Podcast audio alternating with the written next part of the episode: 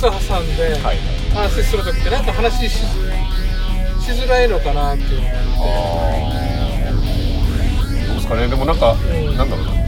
34人ぐらいだったらそのスタイルの方がむしろみたいなところも多少あるんですけど、まあ確かにでもこういうこういうこういうマンツーマンだとまあ確かに車ってまあいいよなとは思います、でまあ前は助手席と運転手で喋るし後ろは後ろでうんうん。うん喋るしみたいな感じになるじゃないですか、うんどの車でだからなんか俺もこう実際話する時あの相手の顔見ないで話できるのはちょっと気が楽なんで、はいはいはい。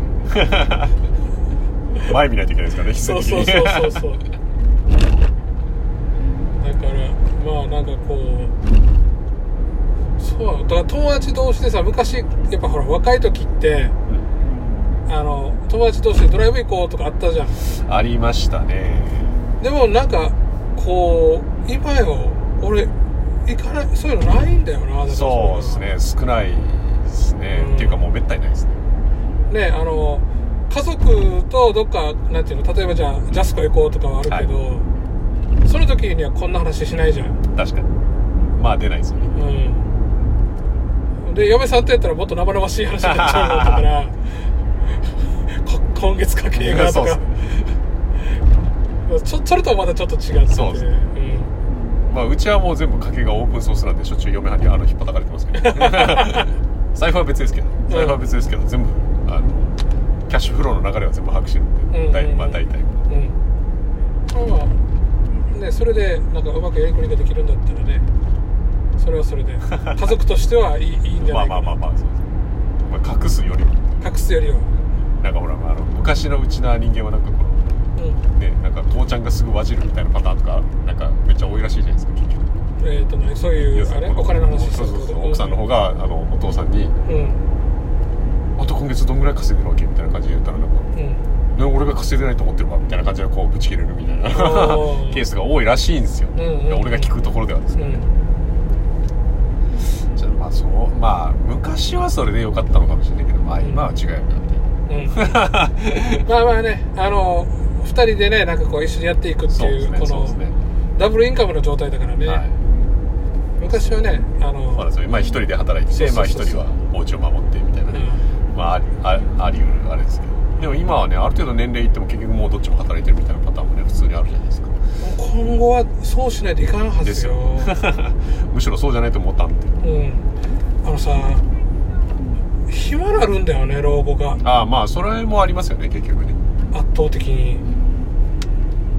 でほらあの多分だけどさ俺の勝手にはそうだけどどんどんさロボット化していくわけ。はいはい。あのほら今さおじいちゃんとか足が動かなくなったらこの電動椅子乗るじゃん。はいはいはいはいはい。あれがね下手したらねあのセグウェイに一生乗り続けるっていう方はありかなと思って もう乗りたお乗った降りたり乗ったりしないでからずっとセグウェイ乗ってるみたいな。歩こう沖縄ってレベルじゃないですね、うん。むしろ歩かなくなる沖縄ですね、でもあの結局ねや何やるかって移動だから移動さえできればいいのかなとまあまあまあそうですね、ん。確かに。移動さえできる。そしたらじゃあその移動する手段でどこに行くのって言った時に移動できなかったらねどこも行かないけどできるんだったらどっか行こうとするじゃないですか。確かになんかこうそういうのがどんどんテクノロジーがっていう夢があるんですけどね。歩かなくなる。歩かなくなる。歩くうん。歩なんだ移動手段が別の移動手段で移動する。はいはい、うん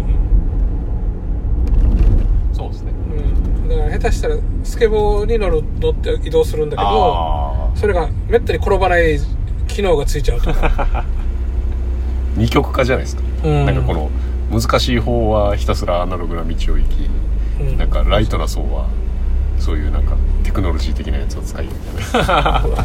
う んって話になってくるんですかね。わかんないけど。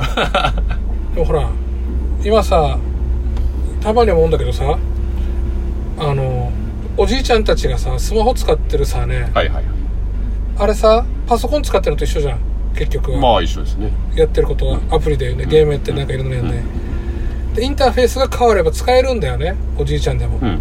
まあ確かにそうですね、使おうとしない層も多いですけどね、うん。まあ使う、いうん、そうそう。意味くじわからんとかっつってなんかね相変わらず使わない層も多いですけどでもまあやるやる人はやりますからね、うん、インターフェースが変わればできるんだったらじゃあ他のものもインターフェースが変わればねややるようになるのかなとか思まあ極端な話パートのおばちゃんでも教えればボスレジ普通に操作しますからね。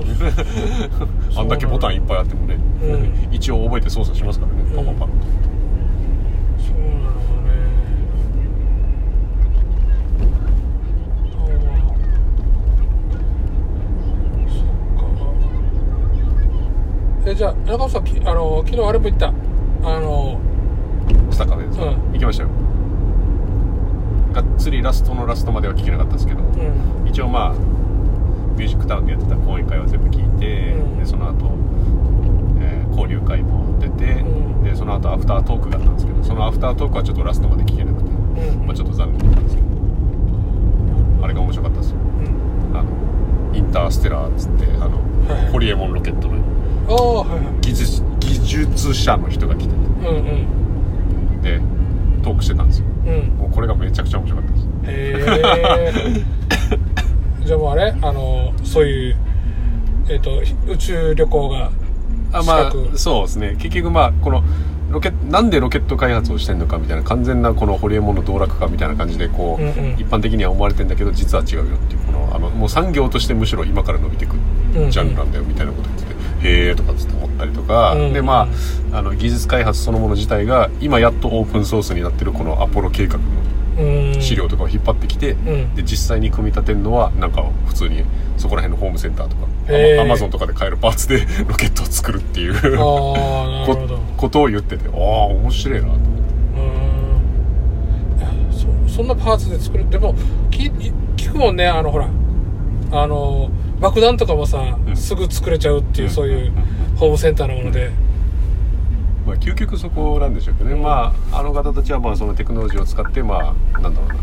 まあ稼ごうというか、まあなんだろう、まあ、事業として伸びしろが単純にあるところだから、ん。今実験、まあ、トライアンドエラーをひたすら繰り返してやってるっていう。うんうんでまあそこもこの行政を通すんではなくて、まあ、うん。メインはクラウドファンディングうん。で資金を集めてみたいな、でもまあスポンサーとかももちろん集めつつうんうん。みたいな話をしてました。ねうん。ちょっと前に爆発した2号機の映像とかも流してましたうんうんだっけな俺だえっ、とねなえっ、と何だったかな。あ岡田斗司夫のやつだ。えっ、とね岡田斗司夫ってわかる？はいはい。あのなんだっけ、あのかつてオタクのカリスマと言われた人ですね。のなんだっけな。えっ、とこういうニコ生でやってるんだけど、うんでそれがさ文字起こしされてるのを俺ちょらっと読んだわけさ、はい。その中でこのロケットの話もちょっと出てて、はい。あのだからそういったホリエモンなんかがやってるものがもう数上げてそれでトライアンドエラーを何回も繰り返してデータ作っていく方法でやってるから、実はこの方があの成功率上がっていくんだよ、みたいな話があってだからなんかこう民間でできるわけないじゃんとか言ってる人は、ま、全くのこう見当違いのことを言ってると。もうまさに今ホリエモンたちがやってるのはこうデータ収集をやってるもんだから、んしそれをコスト下げてやってるから、ん。もう他のなんていうのかなその1回で成功させようとしてるとこうんで動けないところに比べたら圧倒的にこの差が出ると、うん。だこれからこっちの方がもうどんどん差をつけていくはずですよみたいなこと言ってて。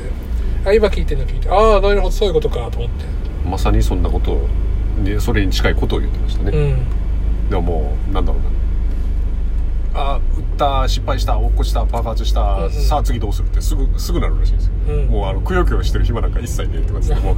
もうあのなんなら要するにこの爆発して炎上して、うん。あの一番最初にやらないといけないことは消火ですって言っててうん確かに確かに。もうこれで爆笑なんでとりあえず僕らはですね安全確保した後に消火消火作業に行かないといけないんですよ。会場ゲラゲラ笑ってるんですよ。もう消火器持ってバーシューやってみたいな感じで、やった後にこの散らばった破片とかを集めてみたいな感じでこう何が悪かったのかをもうすぐ検証して、うん。でもうすぐ次作ってみたいな感じで,、うん。でまたすぐ飛ばす準備してみたいな感じでやってるらしいんですよ。うん。やっぱそういうのが大事なんだろうねまあ本当にうん。なんかいろんな人が言ってるこの高速トライアンドエラーですよね、うん。でまあ量が質を生むっていうこの その発想をまさに体現してるという。しかしそれをロケットでやるっていう。うん。北海道っていう場所もまたちょうどいいらしくて、あそうなの？うん。あのまあ、打ち上げするあの近辺の場所に結局、うん。あのほぼいるのが牛って。牛。だからそんなにこのなんだ縛りもないし。うん。でこの漁業関係者の人たちがうん。この漁をこの停止する時を見計らって打ち上げられるようにそれに逆算してスケジュール組んででそれで組み立ててうんうんでテストとかもしてで、まあ、実際に組み上がったやつを打ち上げる時はそういうタイミングらしいんですよ。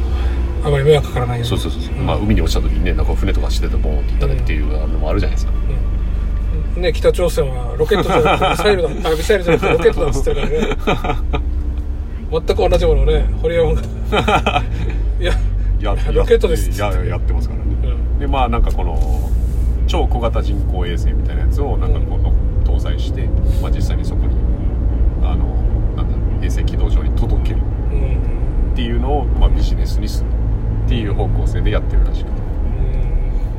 うん。で実際にその2号機の時なんかはなんかその、ね、スポンサーもついてそのスポンサーのロゴマークみたいなやつとかもなんかロケットに書いて、ん。で実際になんか先端のとこなんですかね。よくわかんないですけど、まあ、そこにこのどっかで作られたうん。衛星実際に乗っけてこの2号機は打ち上げたらしいんです。よ、うん。そしたら打ち上げた瞬間にこの高度 10m か 20m かぐらいのところでボーンって止まってそれもボーンとしてボーンって。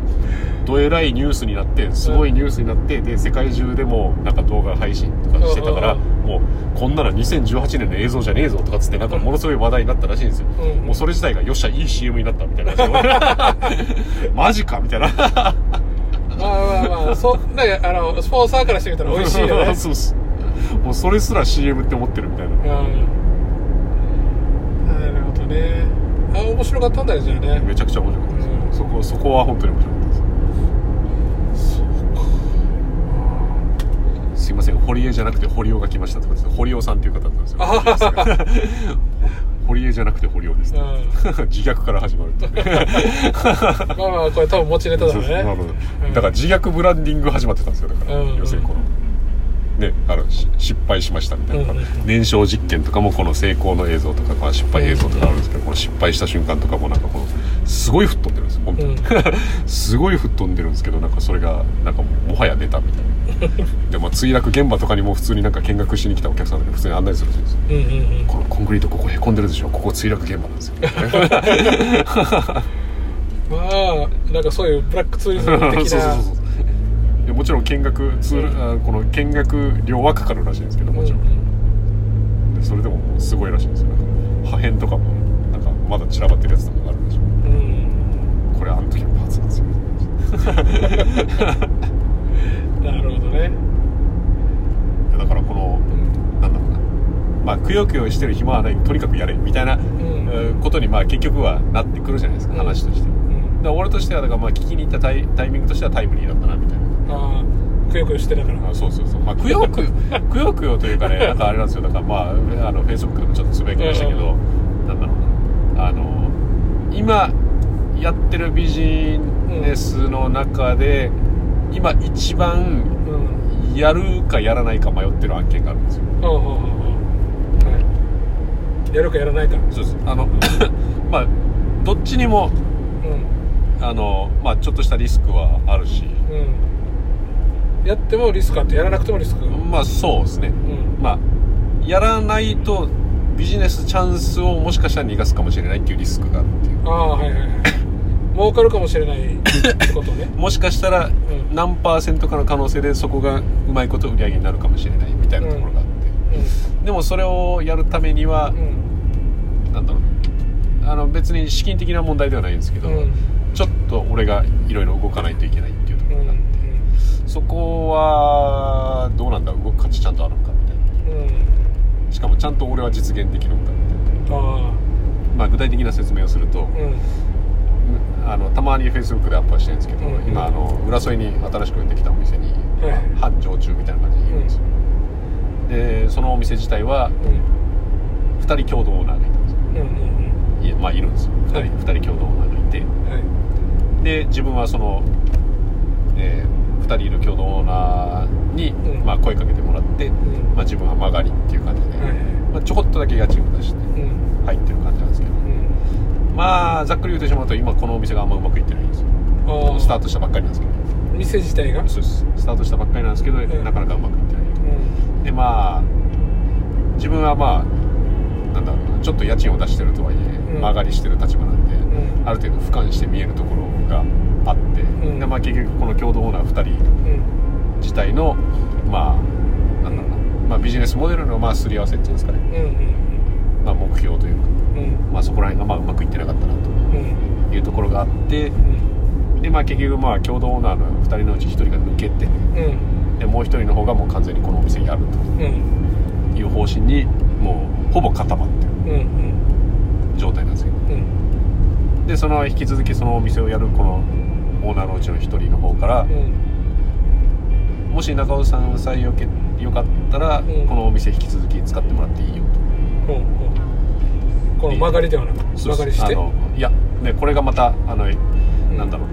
今みたいにこの半常駐とかではなくて、もう完全にこのお店にワンコーナーあのもう本当になんかちっちゃい、なんだろうなレンタルスペースみたいな感じですよねそのこのうん。スペースみたいなやつを作ってで、まあ、自分が、うんまあ、あの仕入れして売ったりする、まあ、物販品であるとか、はいはいあるいは今から作ろうとしてるこの、うん。まあ、就社員のギフト券うん。みたいなやつをそこで売りましょううん。とでこれも置いてもらっていいと。うん。でその代わりに中尾さんは、まあ、いろんなイベントとかを引っ張ってくる力があるからうん。月2回ぐらいうん。このお店を使ってイベントやってくれと。だったら家賃いらない。うん。で中尾さんも常にここにいる必要はないからもうとりあえずイベントだけ引っ張ってきてもらってそれ以外はもう普通に自分の仕事をしてもらってつってでこのお店はもう自分のこの一角は売り場として使ってもらっていいうんその条件でよかったらどうぞうんうんじゃあもし仮にだけどあのイベント引っ張ってこなかったら家賃払って今まで通り。かなーっていうところも多分あると思うまあそこら辺はまた細かく多分詰めないといけないと思うんですけど。うん。でまあそこで考えたのがまあそこにもし曲がりができて、うん。で実際に俺がイベント企画とかに走り回って、うん。まあいろいろあの仕掛けができたとしたら、うん。結局はそのお店が空いてる時間帯にうん。まあ俺が手を動かさなくても売り上げが立つ可能性がうん。あるわけじゃないですか、うん。ある意味タダみたいな感じで、うん。まあ、実際にはタダじゃないですけど、まあ、ある意味タダみたいな感じで自分がいない場所でも売り上げが立つスペースが作れる。うんっていう可能性があるのはめちゃくちゃでかいなと思ってうん。やろうと思ったんですけどうんうーんだからそこのイベントをいろいろ仕掛けたりいろんな人に会いに行ってこの交渉していったりっていう時間をうん。俺はむしろだからこの自分のビジネスを広める方にちゃんと注力した方がいいんじゃないかっていうところでもう完全に撤退した方がむしろうん。今まで通り動きやすくなるんじゃないかな。どっちがメリットがあるのかなっていうところで今悩んでなるほどね。あまあまあじゃあちょっと悩ましいところだねそこね。悩ましいです。うんで、うん。自分はもうあそれはめちゃくちゃ面白そうだやりますわっていう時はもうほぼ1秒も悩まないんですよ。もうすごいやるんですよ、でもやっぱりこの悩んでる一番のポイントはう、ん。このいまいち全力で気乗りしてない。っていううんうん。そのこの条件のいい話なんですよ。うん。実際にこのポイントポイントをかいつまんで聞くとうんものすごいいい話なんですけどうんどこかで気乗りしてない自分がいるんですよ。うんそれを押しのけてやるべきかうんあるいはもうさっさと引くべきかみたいなうんまあとはいえ自分はこのお店の宣伝めっちゃいろんなところでやってたんで、うんね、なんかこのお店を自由に動いて広めてる分、うん。さっさと俺が引くっていうのもちょっとそれはないかみたいな。うんまあ、宣伝部長として動きをしてたわけだからね。だから営業形態とか営業時間とかもガラッと変わっちゃうんですよ。結局うんはい。うん。それは中尾さんに合わせてってこと？あいやそのお店そのあのオーナーの方針です。残る残るオーナーの方針で。うん。あれあそこ朝早くからやってたよね？そうですそうです朝昼うん。までだったんですけど、ん。だからもう昼過ぎから夜までの形態に多分ガラッと変わっちゃうで逆に言うとでもうん俺の仕事としてはむしろそっちの方が都合がいいんですよ。うん。朝磨きに来る人なんかいないので。うんうんうん確かに。ね むしろ昼過ぎから夜にかけての方が、うん。むしろあのもし自分がそこにいたとしたら売り上げ立つ可能性はむしろ高くなる。うん。っていうところもあるのでうん。俺としては別に歓迎なんですけど、うん。そそのその時間帯の方が良くてむしろ。その時間帯の、まあ、月に2回このイベントっていう形で。でまあお店の告知も兼ねるんで、まあ、うん。結局自分が、まあ今のところ一発引っ張ってこようとしてるのは朝ヨガ。今今はまだ朝のあの営業時間帯やってるんででうん。テラス席使って、うん。まあ、ヨガの先生呼んで朝ヨガのイベントをやるう。ん。でまあ参加してくれた方にはまあドリンク券とかが、まあ、ついてくるよみたいな感じでちょっと仕掛けようかなと思ってはいるんですけど、だまあそういう仕掛けとかを結局俺が引っ張ってくるんで、うん。そのオーナーさんは「あじゃあ中尾さんちょっといろんな企画してもらっていいから全然やっていいよ」みたいな感じで、うん。まあ、例えばなんか職業人コアみたいなやつとかも自分たまにやったりとかするんで、はいはい。それをこっちのお店でやってもらってもいいよと。うん。全然ジャンルとか関係ないから、うん。中尾さんが面白いって思ったことをこのお店使ってやってもらったらいいんじゃないみたいな。うんうん。なるほどなって思ったんですけどうん。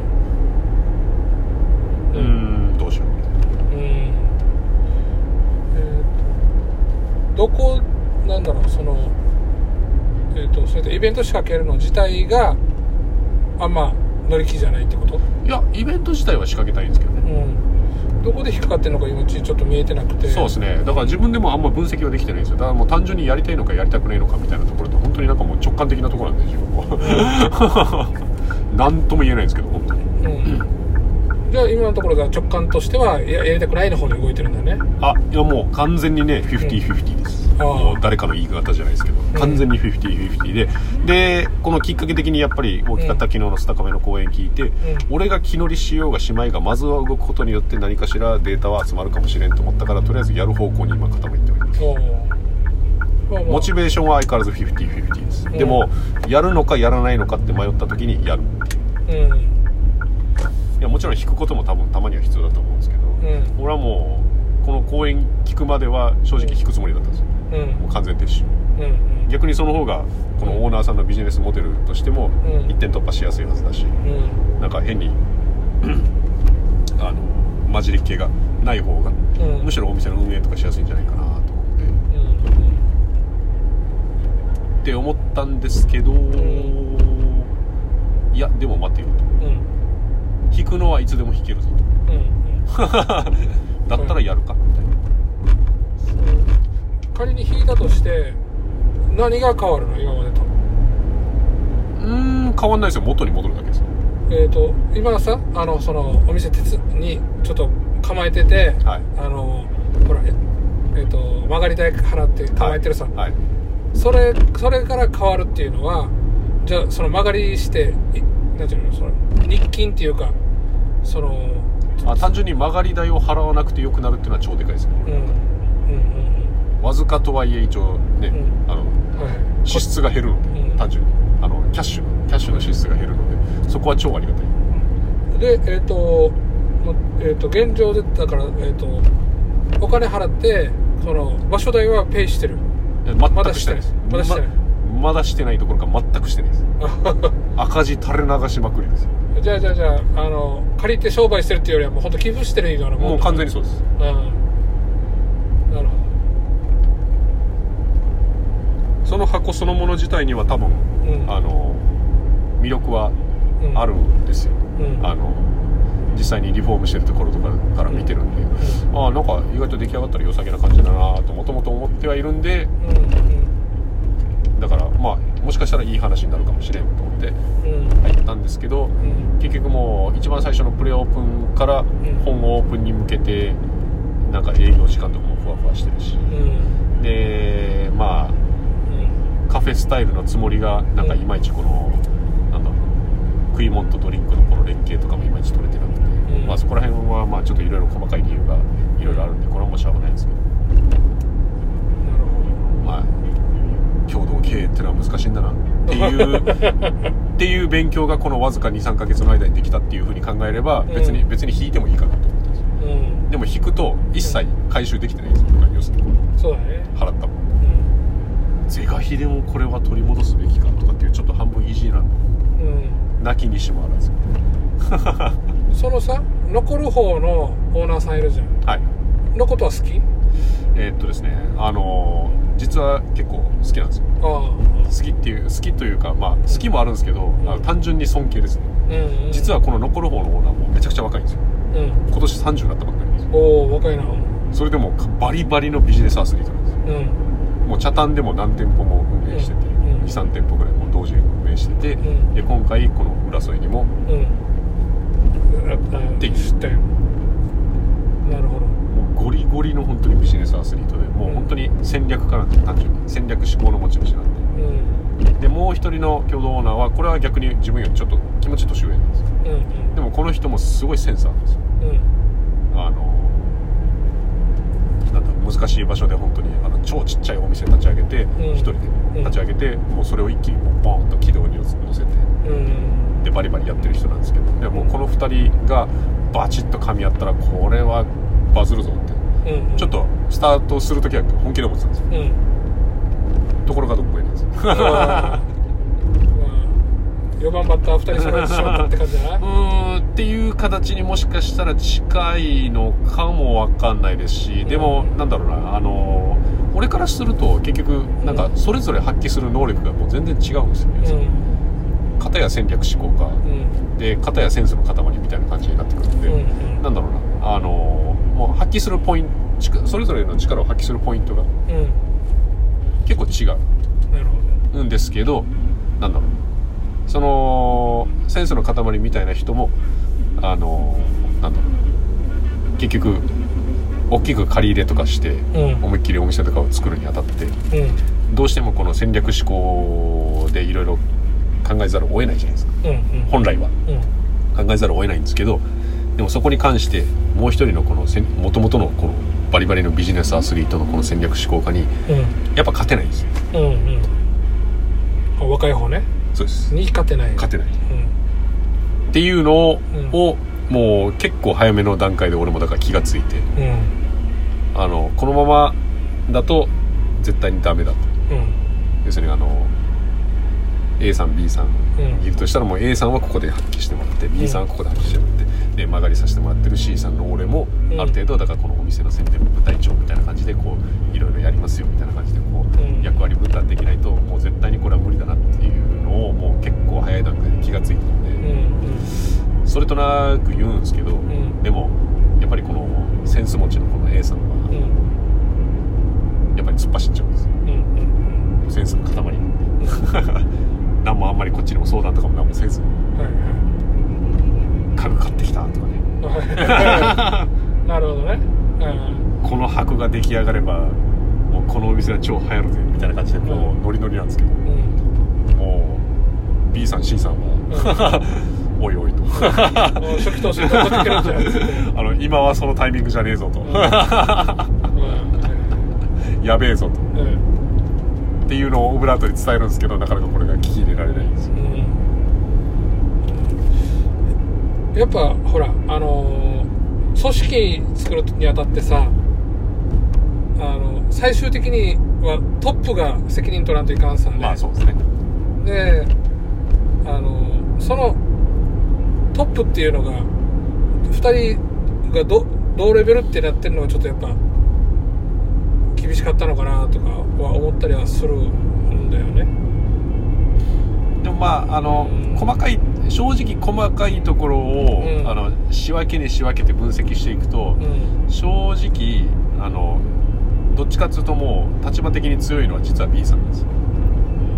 あの、えーちょっとうん。あの説明が難しいんですけどうん。あの A さん B さん両方とも共同オーナーなんですけど、うん。でも実際にこのいわゆるこのお店って考えた時にそのお店を占めてるうん。割合の大きさは明らかに B さんの方がでかいんです。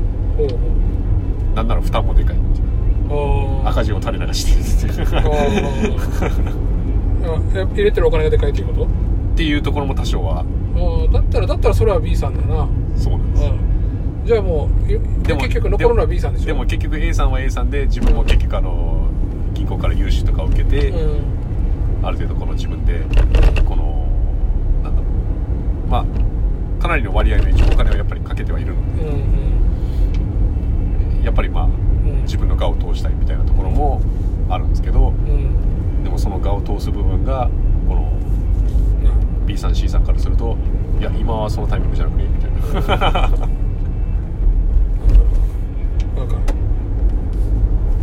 っていう風になっちゃったんでうん。でまあもうまあいろいろ話し合いを重ねた結果、うん。まあ、しばらく後にはもう A さんは抜けて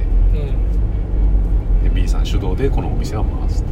なるほでもともとこの B さんは結局この茶炭で何店舗か回してたうちの1店舗をもともと閉める予定だったらしいので,、うん。でそのお店を結局あのそこに新たに入るお店に売ってどうん。でそこにいたスタッフを浦添に回してはいはい。本格本格的にやり始めると。うん。っていうところも結局もうかなり早い段階でもう戦略思考でもう次の手次の手次の手みたいな感じでもう考えちゃってるんですよね、でそういう相手にこのうん。戦術は優れているかもしれんけども、うん。戦略思考のない人間はうん。もうぶっちゃけ俺の中ではもう勝ちようがないと。うんうん。勝てませんよと。って言ったんですよ俺は A さんに、うん もうあの B さんみたいなこのビジネスアスリート、うん。戦略思考家にはあの俺らみたいな人間は本当に勝てませんよ。っつって、あの俺らはもしかしたらあの12手先ぐらいは見れてるかもしれないけど向こうはもう56手以上の先見てますよ。っつってうんもう絶対に勝てんっつってうん。もうなんならなんかもう逆にもうお金だけ出してうん。運営を B さんに任すとか。はいなんかもうそういうやり方でもいいんじゃないですか。みたいうん。ななんなら。うん。それだったら名前も残るし。みたいないけんじゃないのみたいなところまで突っ込んだところまでアドバイスはしたんですけど、うん。まあ聞き入れませんまあそうですね 自分もお金出してるっていう結局自負がある。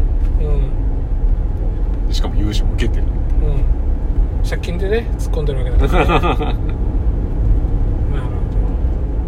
そうででそういう状況で中尾さん自身はあのそういうイベントを引っ張ってきてただで使って使ってくれんかっていう話に乗るか乗るまいかっていうところで今、マックスなやつうん創業以来マックスなやつただもう今よりは良くなるんですよ。どっちに転んでも、どっちに転んでも今よりは良くなる、うんもうしょっちゅう浦添に行ってこのガソリン代をうんうん。あのいちいち消耗することもなくなるし、うん。もう往復のはい。時間の手間もなくなるし自分のビジネスに集中できる。うん。から別に引いたところで一応まああのじっくりやればあの損した分はかうん。回収できるまあなんならこの社会勉強代だったと思えばみたいな風なベクトルの変換もできはするんですけど。うん。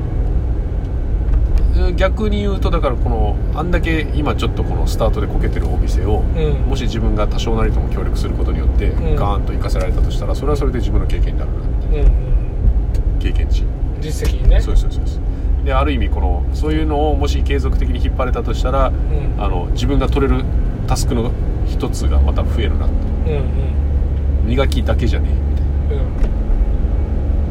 まあ、職人はまあ一本極めた方がいいんじゃないかみたいなこともまあ思いはするんですけどうん。うん意外ともうそういう時代でもなくなってるのかなみたいな、うん。まあ、例えば俺だったらまあ今は全然無理ですけど例えば喋りで金を取るとかね、うん。まあ、実際にそういうことももしかしたらできるかもしれんということでまあいろんな場所で種まきをしてるんですけどうん。いちいちラジオでたりとかね今回はちょっと延期になっちゃいましたけど、まあはいうん。那覇の方でちょっと職業に講話みたいなところでやつをやらせてもらったりとかっていうのを、あれとかも全部自分で持ち込んでるんで企画。うんうんであのなんだろう、まあ、学校でおしゃべりしてくれってとかってなんかお願いされた時とかも、うん。じゃあじゃあこうしてこうしてこうしましょうみたいな感じでこの、うん。こっちでもプログラム考えてうん。提案してみたりだとかっていうのをやってみたりとかっていうのはある意味もう自分の修行みたいなとこれはもうあれだよね。だからあのその靴磨き以外のこの稼ぎマルチプルのインカムを作るための考え方だよね。まもちろん回り回って磨きにつながるようになればいいなと思ってるしまあそうなるように仕向けてるつもりではあるんですけど、うんそうではなかったとしても磨きの前の段階でもし稼ぎできることがあるんだとしたらそれはそれで別にいいかなみたいなうんあのえっ、と相乗効果あると思うからさそれ。あのこの喋りの方であの磨きのお客さんって探せるから、それはやった方がいいだろうしうん。えっ、とだから今の話の元々の考え方の中でえっ、と乗るかそあそのままややるか引くかっていう話だったらね。もうやるしかないんじゃない？今の話 今あのあのやるところのあれが今マイナスが1個も見えてないから。で引いたら引いて何やるの？もし仮に引いたとしてその時間が空くわけじゃん。そうですね。でお金も少し余裕が出てくるさ。はい。それで何やるの？引いたとしたら多分だから今まで通りじゃないですか。またこのイベント出店とかを増やしてみたいな感じだと思うんですね。でまたこのイベント出店ももちろん増やすんですけど、ん。でもこのなんだろうな。あのあイベント出店そのものを増やすんではなくて、うん要するにこの太いお客さんのところにちゃんと営業に行くっていうところをちょっとこのピンポイントに注力してやろうっていうのをちょっと思うん。ですね、それはでもあのなんていうのやりながらもできる話だよね。まあそうですね。あの上長しなくていいっていう話になるわけだから、ね。そうですそうですだとしたらそれはまた一つあれだよね。だからそのやらない理由にはなってないよねそうですね今そう。ですねん。ただだからこのエネルギーソースを単純にこのやっぱり両方にかけないといけないんで、うん。単純にしんどいっていうところはあるんですけどでもまあそれも別にあのやんのやんないのっていう理由付けの中ではそんなにファクターとしては強くないですよ。うん。やろうともやできるだろうっていう単純な話になっちゃうんで。うん。それはもうだだいたい頭の中ではあれだね。もう決まってはいるね。今の話聞いてたそうですね。だからもう昨日のそのスタカフェの、ん。あのー周年祭のおかげで、うん。一応まあもうやる方向ではうんうんうんでもダメだって思ったら引くってあ だから引くのがいつでもできるっていうふうに考えたとしたら、うん。まあそれはそれで。うん。そうやっぱねあのほらその戦略家ビジネスアスリートがうん。中本さんやってっていうのは多分それはあのできると思ってるからそうなんですよ。言ってるはずだし、あのーなんだろうな温情とかでそういうなんかうん。ことを言ううんこともあるかもしらんけど正直どっちかというとそういうタイプではないのでうんうんうん。彼の場合。うん。ですよね。今の今の話聞いてるとねもう5手も6手も先読んでるっていうそうそうそうぐらいだから。あの逆に言うと別にあの俺が引こうがいようが、うん。あのどうとでも取れる手をもうすでに考えてるはずなんですよ、うんうん。なるほど。中尾さんが、えーやってくれたらベスト。でもやらないっていうんだったら次のベターな手は一応準備はしておくとどっちかというと多分あの両方ベストだと考えてると思います。もう俺がいようがいまいがっうんていう。もう本当にそういう考え方をするタイプの人間です。ねうんうん。すごいんですよ本当に。だとしたらねもうあのやっぱさ人って映るよ。あのそういうなえー、とミラーニューロンでさうん。その人の考え方だったりとかあり方とかが映ってくるからさ。あやっぱそういう人のそばには、うん。ー戦略思考家の横にいると、うん。自分自身も戦略思考的になってくるそいうな。そうそうそうあ映ってくるからこれマジで、そう考えるとメリットしかないです。ね 逆にだから引いてあのその人のそばにいる以上のなんかこうやることがあるっていうんだったらまた話は別なんだけど、今聞いててもなんかその今まで通り出店してとかっていう話であれば出出店した方が儲かるの？大して変わらない？多分スポット的な稼ぎはうん増えると思う。単純に。うん。ただまあそのイベント出店自体も必ずうん。毎回これだけの売り上げがあるっていうわけでもないので、うん。もうなんならあの出ては見たけどほぼゼロみたいな感じに近いところとかもなきにしもあらずなんですよ、うん。やっぱりそういうだからこのプラマイの差がやっぱりでかいので、うん。それよりかは必ずまとまった数を取れるところにやっぱり営業をしっかりかけないとダメだよねっていうことを改めて気がついてうん。で最近その那覇にうんあのしょしょっちゅう足しげく行ってるのはそこなんですよ。うん。だからほぼ毎週に近いぐらい呼んでくれるところが今一軒見つかってるのでうん。でそこにしょっちゅう行ってて。うん。でやっぱこういうところをコツコツ増やしていけば、うん。まあ、このイベントの出来の良し悪しでうん。左右されることなくある程度の稼ぎがうん。取れればまた別の動きもできるじゃないですか。だうん。からそれをやっている中でイベントを引っ張るっていう動きを果たして俺はちゃんとできるのかっていうこのうんで頭の中でシミュレーションはまだ完璧にはできてないんですよ。だからあの多分さそんな人いっぱい集客してくれっていう話ではないとは。うんまあそうですね。あのそもそもあのそんなにめちゃくちゃいっぱいお客が入るあの、枠でもないので。うん。でなんだろうな。もう本当にちっちゃいやつでもいいと思うんですよ、うん。まあそれこそなんかなんだろう。ね。最小単位だったら多分23名とか。まあ多くても8名とか10名。うんぐらいのやつを集められるものが仕掛けられさえすれば多分大丈夫だと思う。んうんうん。なんなら別にああダメだ今月は誰も呼べねえってなった時は自分でワークショップするいいじゃないですか。うん。極端なこと言えば。ですようん。でそう考えるとあまあ別に大丈夫かっていうふうにも思うんですけど、うーん今現時点ではああの人呼ぼうあの人やんでうん。こうしよう、あこうしようああしようっていうのはもう確かに今の現時点ではある程度アイデアは出てきてはいるんですけど、うんちゃんと続くか俺みたいなね。続くか俺。このこの思いついてるこの感じ、うん。俺はちゃんと続くのかみたいな不安もねやっぱりまあ泣きにしもあらず、それは多分あのもし俺がこれだどうするって言ったらやっぱあと一人誰か探すだよね。このアシスタントを。あこのあのイベントに関してのアシスタントあと一人探して。あなるほど。やるとあのその分散できるよね、その発想はなかっうん、だからそういう人を探すといいんじゃないかなだだからこのかこのカフェの常連さんみたいな人の中からとかさ。たなるほどですね、それいいかも、ね。だ一緒にやる人募集とか言ってこう書いて貼っとけばさう多分何やるんですかって言ってくる人いるいると思うよ。んうん。そしたらそんなのねあの言ってくる人ってさ多分社交的なのさ、まあそうですね、うん、あのこっちでこうねえっ、となんだろう。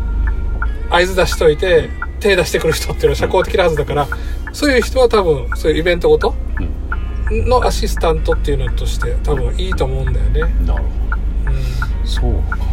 それこそまた誰かにんうん。手伝ってもらう、あありですね確かに。うん、嫁さんとか。いやこれはすみませんちょっと無理ですね。オッケーオッケーあの性格的に無理ですわ。うんオッケー嫁さんは無理だ社交性が100あったら多分10ぐらいしかないので。まあまあまあじゃあじゃあそっちじゃなくてね。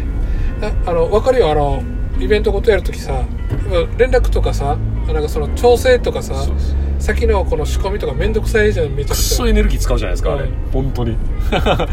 でそれやりながらしっかり自分の営業もやりっていう、うん。俺できるんかみたいな感じでちょっとこのふとした時にアファになるんですだからただこのアファになる時点で、うん。あ要するに俺はこのあのやろうとしてること自体にあの全力で前向きではないんだなっていうのが、ん。要するに冷静にある程度分析ができちゃうん。ですようん。俺はもうあのやるってなったら一切リスク考えない。のであの本来本来の性格として。うんで今考えててそのそこにエネルギー使うっていうのがもしブレーキになってるんであればじゃあエネルギー使わない方法は何かなみたいな考え方になるほどな。もし、うん、自分のエネルギーセーブ使わない方法か、俺よくさ自分でさ都合のいい質問ってやってんだけど、はい。あのほら人の脳みそってさあの質問入れたら探しまくるじゃん、探しますね。自分の頭に質問入れたら。ありますね。で都合のいい質問とか入れとくと都合のいい答えを探してくるんだよね。つあのそれそれをうまくこう叶えてくれるような。だから今のあの自分のエネルギーは全く使わないけど、うん。あのうまいことはいはいはい。イベントができて、はいはいはいはいはい。あのそうやって自分の集客あのお売り上げにもつながるようなうん。方法。って内容が。なんとってなんだろうっていう。あのもうめっちゃつなんていう都合のいい話。なるほどね。ただこの質問をするといつかふって気づいて確かに確かに確かに。あああって、思いつく可能性があるとうん、入れないとなんかあきついだろうなとかそればっかりで終わっちゃうんだろうけど。まあ大体そういうことがない限りむしろリスクばっかり考えがちっていうのは、うん。まあもう脳の思考としてあるあるですからねそそこら辺はね。あのまず失敗する可能性がこれもあるこれもあるって探しですからありますね。この全く都合のいいうん質問をして入れてみてリスクがよく思いつくっていうのはなんか生存本能として普通にあり得るんだよっていうっていうかもうそれが普通なんだよみたいなね話もありますからね結局ね、だからまあ自己防衛本能とでもいいか。そうでもふ普段はどっちかというとそれもう完全に突破しちゃってるタイプなんで、うん。あのもう思いついたら即実行系なんですよ、でも今回はだからもう完全にもう半分半分でめちゃくちゃ揺れてたんでうん。やべえぞこれはと。だ からもうまあ、ゆまあでも結局、すうん。あなんだろうな。あの自分の感覚を信じて、うん。要するにこの二の足踏むんだったらやめとけっていうところもうん。あるじゃないですか、うん。一応。あの論理として。うん。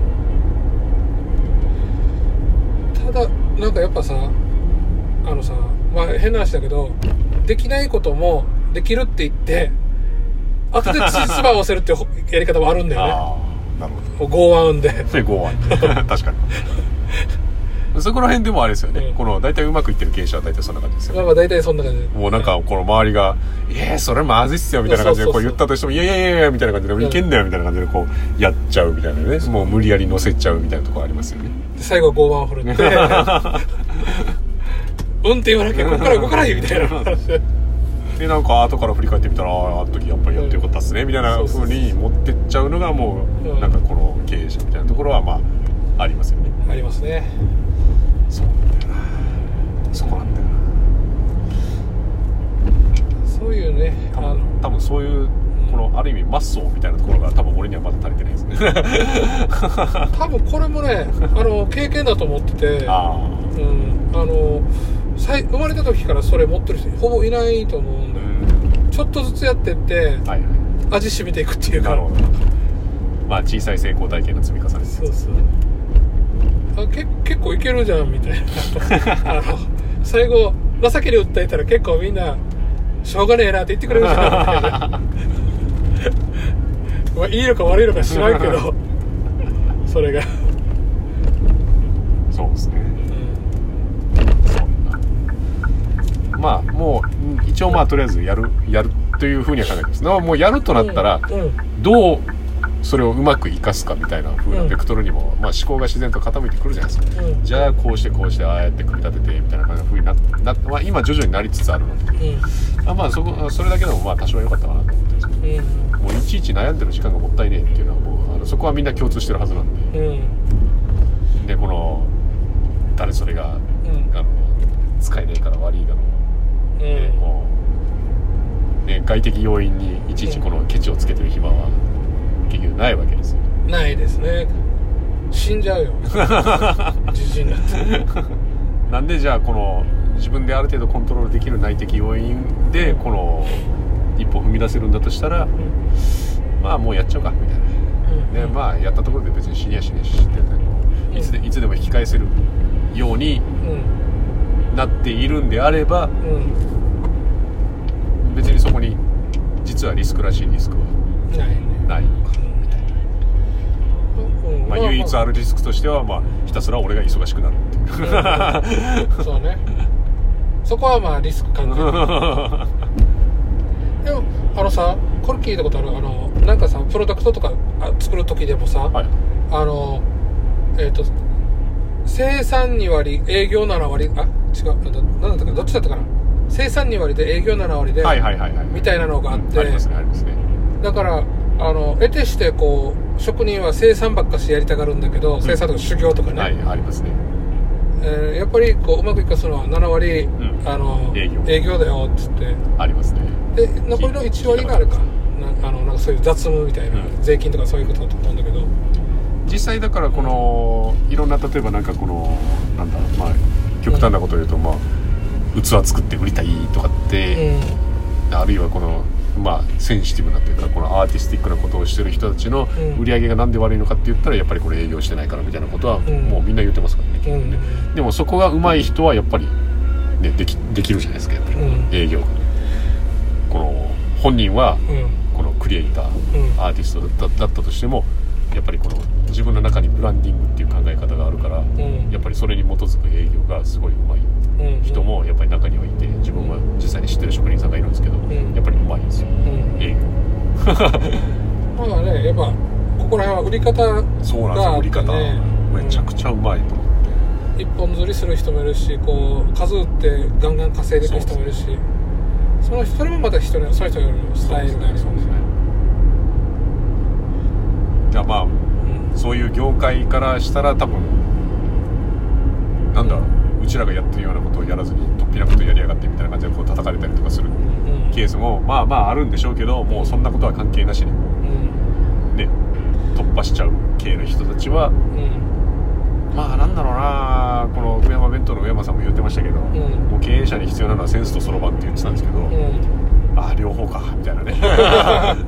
そうそう5050とかじゃねえよ。もう両方100持っとけぐらいの、うまあ100まではいかんかったとしてももう両方7080ぐらいは持っとけみたいなね。うんうん。ぐらいの感覚はやっぱないといかんのかな。まあどっちかに傾くとかじゃねえんだよ。どっちもできねえとダメなんだよつって。うん。えぐいわーっつってそうそうそ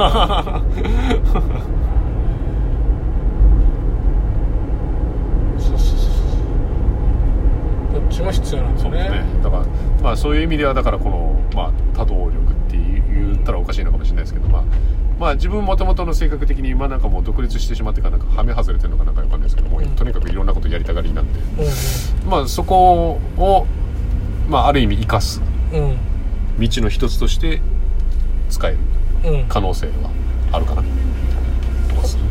そういう人そういう捉え方したらもうなんて渡りに船だよね。そうなんですよそうなんですよ。あのそこに乗っけるとしたらもう完全に本当に渡りに船なんですよ。うん。一番最初に話もらった時は「えそんなそんないい条件でいいわけ?」って。なんならなんならむしろちょっと懐疑的なぐらいだったんですよ、うんうん。やっぱねほらあの多分その前その2人共同経営の時点でアピールしてくれて営業部長として動いてくれてたっていうので少しはやっぱあれがあるんじゃない、まあそうですね、この人はちょっとこう引っ張ってこれるぞみたいな、まあ、実際にね自分のまあお友達とか知り合いのお客さんとかをねあの店に呼んでうん。もういるしうん。まだまだ少ないですけどね。うん。やっぱ最初そこからだよね。そうですね。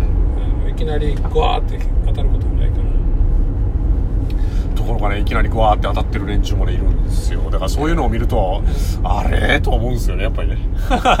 まああの隣の芝生じゃないですけど、うんやっぱねあるんですよ。すごいんですよ。当たってるとこ当たってんですよ。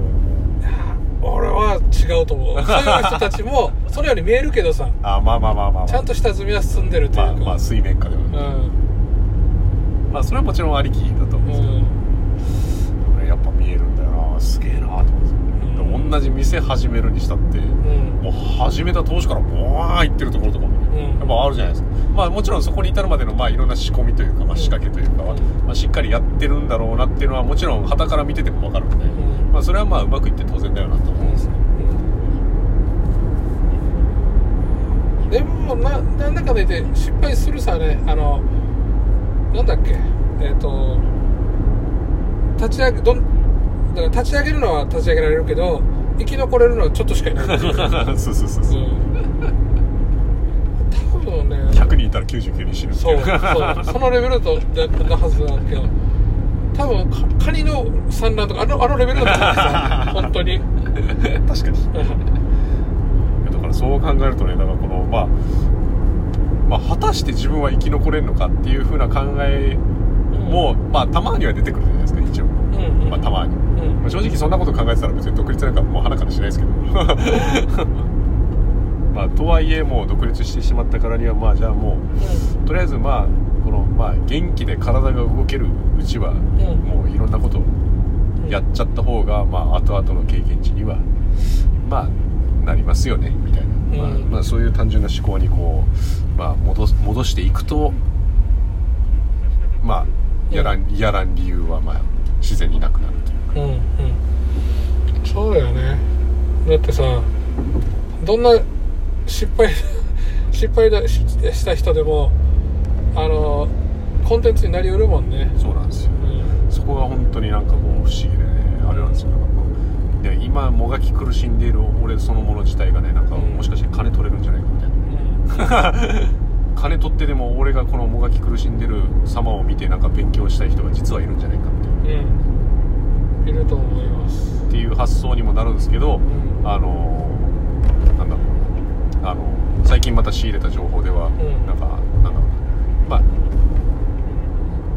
これはある意味物販的なうん。あのところにちょっと寄った話になっちゃうのかもしれないですけどこの、あなたが欲しいものは他の人が欲しいっては限らないよみたいなこと。をはいはいはいはい。もう本当になんか根本的なことを言ってる人がいて、だかうんらもうあのお客さん目線がもう完全にずれてるみたいなことを言ってる人がいて、ああまあそういう考え方もまあ確かにあるよな。うん。とかも思いつつでも基本やっぱりこのなんだものづくりをする人であるとかうん。あるいはこういうなんかこのなんだろうまあ限定しちゃいますけどセレクトショップみたいなところとかになってくると、うん。結局なんだろうなお客さん目線っていうよりかはむしろそのオーナー目線じゃないわけじゃないですか、うん。うん。そのオーナー目線で選んだものにこの、うん。ああこれが欲しかったんだよってハマるお客さんがいて初めて売り上げが立つみたいな。で逆に言うとなんかその方がむしろサプライズ的な感覚でお客さんの、えー顧客満足度も高いみたいなうんケースもなきにしもあるじゃないですか、まあ、もちろんその仕入れてるとか作ってる人たちも、まあ、お客さんのことを実はものすごい見てるのかもしれないですけどでも実際に置かれてるもんはそのオーナーの個性がめちゃくちゃ反映されてるっていうことになった時にこの完全にお客さん寄りなことだけを考えてるのってただのビジネスライクなやつじゃないですか。要は要は極端なこと言えばユニクロですよ。ねでもねこここら辺ってさまず一番一番基本はさ人は自分が持ってないものが欲しいさね。そうですね。自分が持ってるものはもういらんわけよ。そうですね。であの中尾さんが欲しいものって中尾さんが持ってないものだけさ。はい。で他の人がそれ持ってるんだったら俺が欲しいものほら俺このあの靴積みすげえだろって言ったってこの人がもし持ってたらすごくもなんともないさ確かに。なんかまずこれが基本ででじゃあこのセレクトショップの人人たちのお客さんって何を持ってないんだろうっていうところを考えるさ。うん。セレクトショップのオーナーのセンスを持ってないわけよ。確かに。だからそのセンスで選んだものが欲しいわけで。なるほどなるほ何が何が足りないのかなっていうところはやっぱり持っといとなるほど。あおっと持っとかないとど何が足りないのかな。そうそうそう。そこを埋めてあげるっていう。どうん。か観光客が来るさ沖縄に。おもう海見るだけでめっちゃ感動するわけよね、はいはいはい。僕ら全然感動しないですよ。まああある意味日常光景ですからね ある意味ね。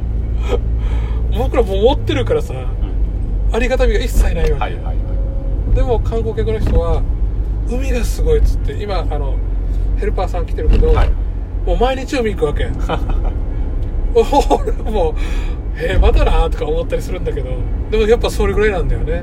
まあその人からしたらもうそれ自体がもうビッグコンテンツと、そうそうそう持ってない。もう経験してないから嬉しいんだよね。でもまあ、ん。もう確かにそうですよね。もう結局なんだまあまあでかい話にはなっちゃいますけど、まあ、沖縄の良さを分かってないのはうちなんちゅだっていうものっていうことですよね。まあだからそれに飯尾さんの気が付くのはもう外から来た人間であってそう。でそれをうまく商売に乗せるのもやっぱり外から来た人間っていうところはまあ結局ありますからね。うん。な沖縄の人でもさだからそれその仕組み考え分かってればいけるはずだわけ。うん。そのロジックに本当に気が付いてる人たちはもう基本うまくいってますもんね、うん、だからお客さんが何何が欲しいのかだよねこの人の。一番究極はさ多分スティーブ・ジョブズだわけ。人の生きていく中であの iPod が必要だって。人は iPod が必要だっていう風にしてあの思って作ったらみんながみんながこう欲しがってたものだったっていうね。なるほそそこまでこうなんか深く人って何なのっていうところを考えていってその人が持ってないものは何なのって言ったら手のひらに常に持ち歩ける音楽ライブラリーだったっていう。みんなこれを欲してたのに誰も提供してないからじゃあ俺が作ろうっつって。そういうことやっちゃうともうバババってバカねみんなあこれが欲しかったっつって買っちゃうんだよね。分が尊敬してる経営者がか必ず口酸っぱく言ってるのはだからこの誰かの望みを叶える、うん。あるいは誰かの悩みを解決する、うん。それが仕事だよ中尾さん。うん。あなるほどと。うん。究極はあれだもんね。暇。暇で暇でしょうがないんだけどっていう究極の悩みをこう解決してあげるっていそうですね。うん。マジシャンとかねそこもそうですね。芸人さんとかね。そうなんだよな。彼らはもう常に感情をドキドキさせてあげないとその求めてるものを提供できたことにならないからね。そこら辺のジャンルと実はだから自分の仕事がちょっと似てんなとかってうん。なんか最近思うんですよ。だからこのだからやっぱりこのまあこれはもう結構、ま、あの早い段階からずっと言ってるんですけどだからこのなんだろうな靴をきれいにしてはい終わりではないっていう。うんあのそれは単純に機能であって。うん。でお客さんに何をもたらしてるのかってなった時に、だうん。からもう自分がもういろんな場所に常に言ってるのはだからこの靴が綺麗になって喜ばない人はいないっていう。うん。うん。まあテンションの上がり度の、まあ、それは程度の差はあれど。うんうん。あれど。だからそこは俺のもしかしたらプレゼン能力によって多少はまたこのプラマイあるかもしれないですけどん。でもとにかくこのマイナスになることはないと。うん。ありえん。うん。ってなった時にじゃあこのなんだろう。よ喜んでもらえるんだよっていうことをどう営業するんだっていうことを今ずっと考えてるんですよ、うんうん。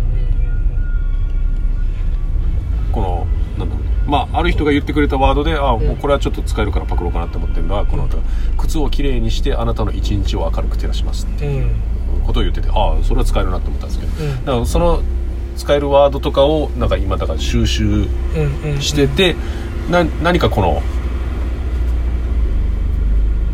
ワード、うん。まあ、ノーミュージックノーライフじゃないですけど、うん。そう一撃でね。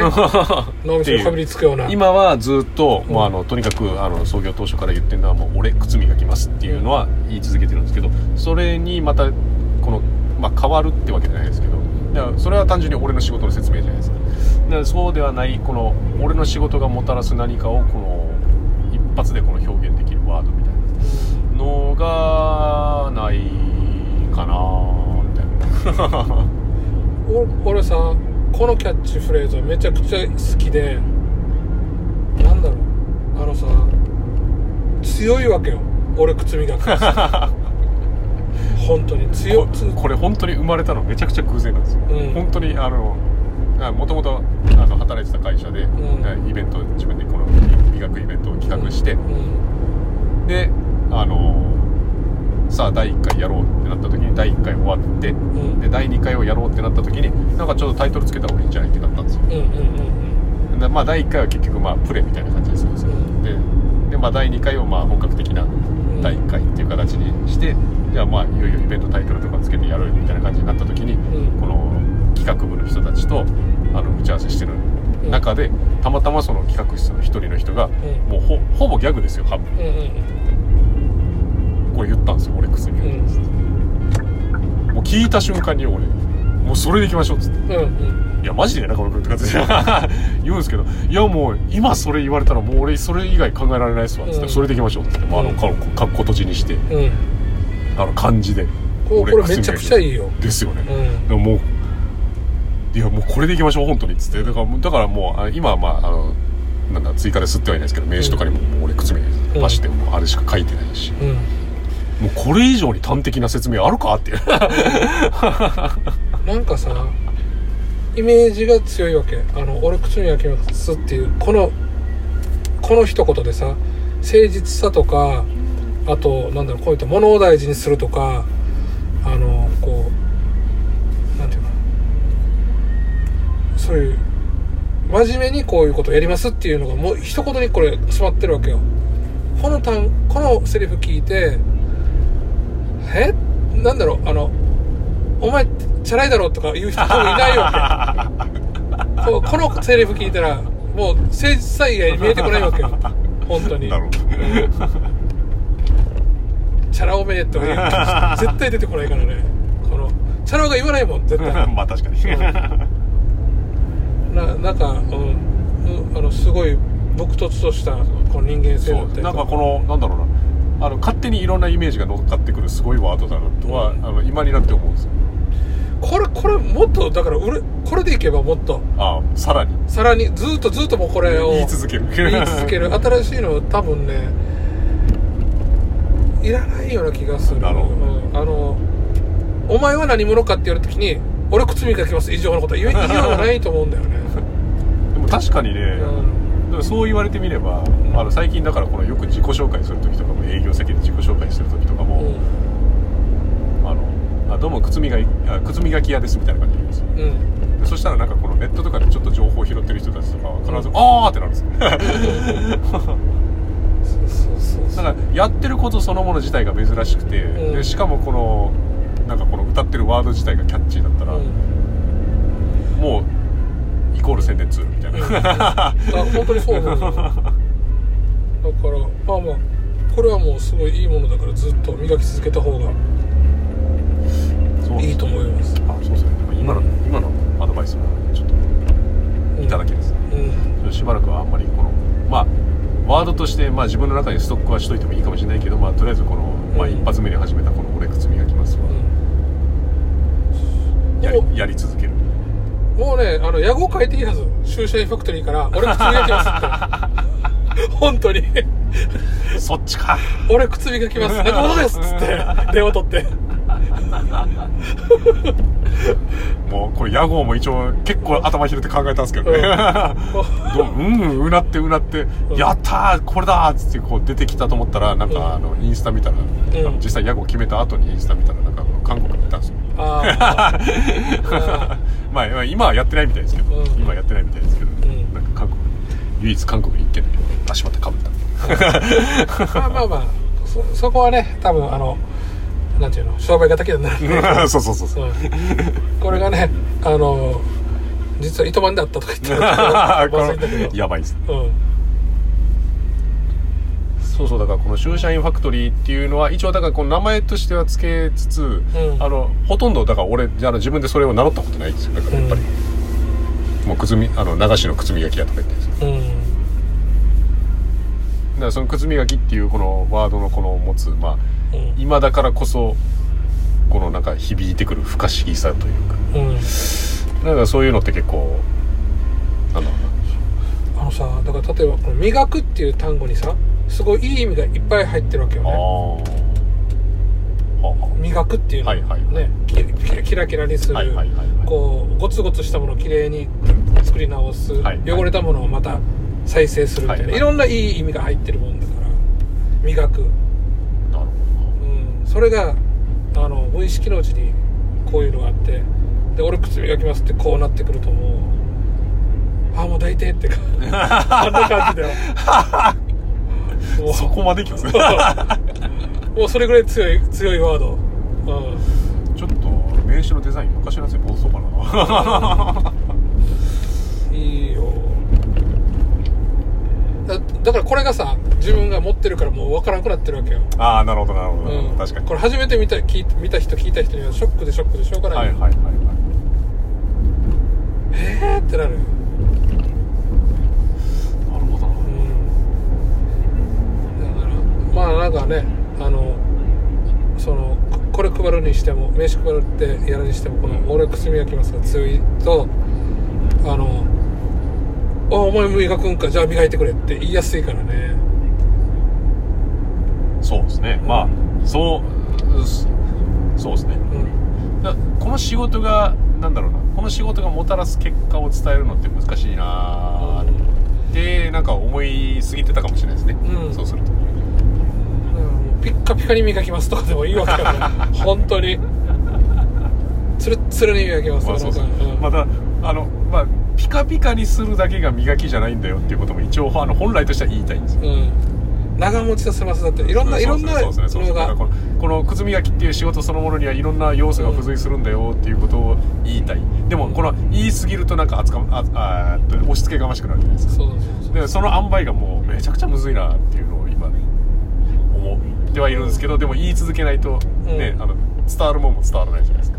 それはだから多分あれだはずよ。あの長く付き合ってくる人の中に少しずつ染み込んでいく感じじゃないかない一発目の人にね靴のこの、まあ無理ですいろんなものをグワンって入れようとするのうん。まあは無理ですよね。うん。でそそれが唯一できる手段が結局この対面靴磨きなんですよ。うんもうだからそういうイベント出店とかさせてもらって、ん。もうその場でお預かりして、ん。だからこの目の前で作業を出てもらいながらこのおしゃべりしながらやってると、ん。もうそれが全部スタートです。うんうんうん一発うんね。こうほらあのあれじゃん。えっ、となんだっけ。えっ、と包丁とかさはいはフライパンとかさ実演販売するじゃん。いやりますね。あの時の説明聞いたらさ買いたくなるわけよ えー、すごい。これが俺のものになるんか。この世界を俺が手に入れられるんかとか思っちゃったりして、はいはいはい。だから普通磨きも多分ねやってる最中にそういう実演販売をしていってえー、私のあの靴がこうなるわけっていう経験すると多分なんかワクワクしてくるんだなとは思うんだよね。あ思いのほかその効果がでかいんだなっていうのはやるたんびにずっと思ってます。ね、うん。だからこのなんだろうあの俺のイメージの中では「あのはい預けました。はい綺麗になりました。受け取りました。ありがとう」で帰っていく人が、うん。もうちょい多いのかなと思ってたら逆にうん。このめちゃくちゃ見る人が多い。うんこの家庭を楽しむ人が多いっていうのに気がついた時に、うん。あそういえば家庭を楽しむ時代だよなそういえばっていうことにこの改めて気がつくというか。だからお店作りとかもそうじゃないですか、うん。うんもうお店作る前の段階からなんかもうどこそこの物件見つけましたとか、うん。なんかあのリフォーム開始しましたみたいな、今日こんな工事してますとか、うんうん。っていうのを今もうどんどんどんどんアップする時代じゃないですか。うん要するにそれは何でかって言ったらもうスタート切る前からお店のファンを作っちゃうっていうもちろんブランディングの考え方にももう沿ったうんものなんですけどもうそれがそのまま仕事そのものにも流用できるっていうことを考えた時にあ俺がやってるのは家庭が面白いうん。あのいやもちろん結果は結果でもたらされる結果としてはもちろん、うん。あの喜びうん。として相手に与えられるんですけどこの喜びに至る過程ですでに喜ばれている去年言われたのが、ん。ある女性の人になんかこの靴磨いてる最中の作作業を見てもらってる時に、うん。なんか自分の靴が風呂入ってるみたいって言われてなんなら自分が風呂入ってるみたいみたいな。うん。そういう受け取り方する人がいるのか。うん。でも、うん、そうそういうのも他のお客さんに教えてあげるとさ多分またその人もそういうの聞いて嬉しくなるんだよね。ああ言われてみたら私の靴もっていう確かにお風呂入ってるみたいっていう風にしてまたなんかその気持ちがほっこりとかしてさなんかそのだから考え方としてはさ本当にもうあれなんだよね。あの映画が映画があるさ映画って大体シナリオとしては主人公が成長していく変変成長して変化していく流れさ靴がさ成長して変化していく姿を見せているっていう。それをリアルタイムで見せてるもんだからもうあのー多分だからここでさ仮によえもし映画と絡めるんだったら映画だったらさわざとなんかこう辛い目に遭うさ。はい。あの試練があって。一旦落ちますからね、うん、で靴磨きの方も一回試練があったりすると面白いのかなとか思って。あれこれもしかしてだからあの何かの時これやってませんとか言ったとあのここでこんな転んで傷つけてませんとか言って。あでなんかそこでもし話が弾んでああそういえばあの時友達と喧嘩して転んだわみたいなこととかなっちゃうとまたそれがフィードあの思い出されてきあてでそれをきれいに直していくことで、ねやっぱりこうあのどストまあそのストーリーがねストーリーがですね、ーをまあ、付加価値上がるってことね。伝えてあげたらもうこの人一撃でファンになっちゃうんじゃないまあでもそこら辺は、ん。でもあれですね。なんかこの別に意識してはいないんですけど、うん。いあのやってる部分はあるのかなっていうところがあって、要はだからこのこの人はどんくらい磨いた方が好きかなっていうのを常に想像してやるんですよ、うんうん要するにこのビンビカにした方がいい人はもうビンビカにするし。うん。で逆にこのあんまりうん。このなんだろうな。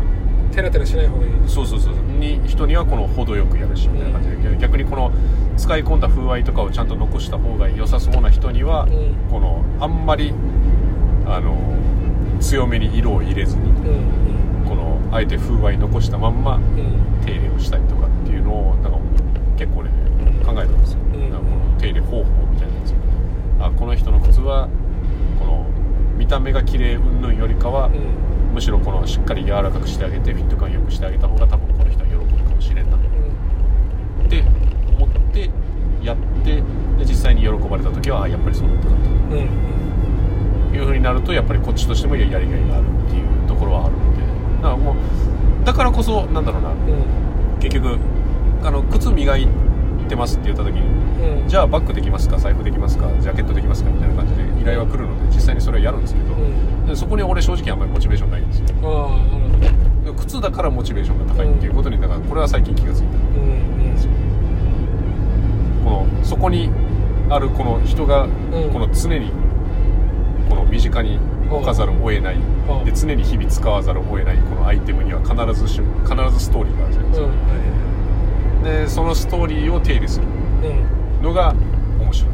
うん。あそれは確かにそれを手入れしたら喜ばない人いないよな。あ喜ばない人はいない。うん。っていうのもまあ当然かみたいな。うん。でそこに俺は面白みを感じてるうん。だから革製品は基本別に何でも手入れはできるんですけど、ん。例えばなんかソファーとかやったらとかっていうなんかとかもさ めっちゃ高い単価取ってなんか仕事としてそれやったらいいじゃんとかって言われるんですけど、うん。別に俺やる気しないんですよ。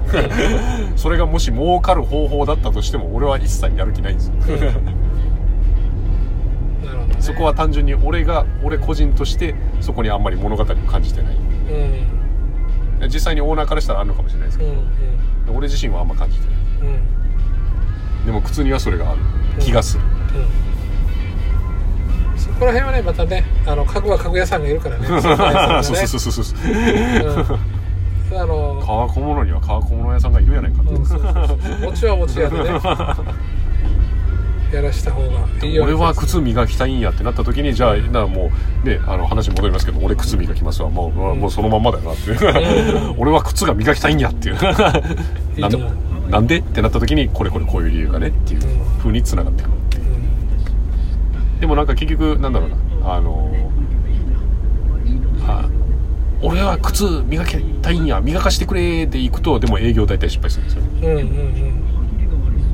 んうん。なんだろうな。この俺が磨きたいからやりたいんやはうんある意味エゴの押し付けみたいなそうではなくてだからこのその仕事の結果あの顧客がこうなるから俺はこの仕事がやりたい。っていうことをやっぱりこの営業としてはしっかり伝えないと。うん回らない。うんっていうところもある。うんそこはもう伝えなんていうかほらあのーさっきね言ったけど人は足り自分が持ってないものが欲しいさ。で靴を磨くことによって埋められる何かが欲しいんだよね、うん。欲しいのは。だからその人が何が足りてないのか。でその足りてないものを靴磨きによってあの解消できるのかどうかっていうのはすごく考えとかないといけないね。ところだと思います。だから靴磨きることによって足りてないことをあのカバーできることって何だと思います？靴磨きによって足りてない。まああれですよね。あのさっき言った通りこのなんだろうな。いわゆる普段の日常にこの一つこの明るい要素をこのプラスするっていうんですかね。じゃあそのつまりその明るい要素が見えてない人うん。感じ見えてあのわ明るい要素がない人に私の靴を磨いたら明るい要素が入りますよっていうことが言えるわけですよね。うん確かに確かに。まああのもう、なんだろうなこのアップもなければダウンもないような、うん。まあこのいわゆるいつもの日常にうん。この一つささやかかもしれないけど一つのプラスがあるよっていうとこですよね、うん。結局。うんそれをつ伝えればいいんじゃないですか。あのあこの靴が俺が靴磨いたらそうですね。ちょちょっとあのいい気持ちになっていろんないいことがありますよみたいなのをね。楽しくなっちゃうよみたいな。あさて1時間。りがとうございました。大体1時間ぐらい。大体1時間ぐらい、はい。行ってきました。ありがとうございました、はどんなですか？やあのい、やこれこのデータ欲しいですよ。あ星はあの送ああげますあげます。ありがとうございます、あのうちの奥さんに聞かせたいです。うん、なんかやっぱこうやって話してると結構いいいいこと話すでしょ？まあそうですね。うん。多分ねこうじゃあスタバで話すかとかスタバでこの話しないと思うんだよな。ああまあ車だからね。それは。ありがとうございます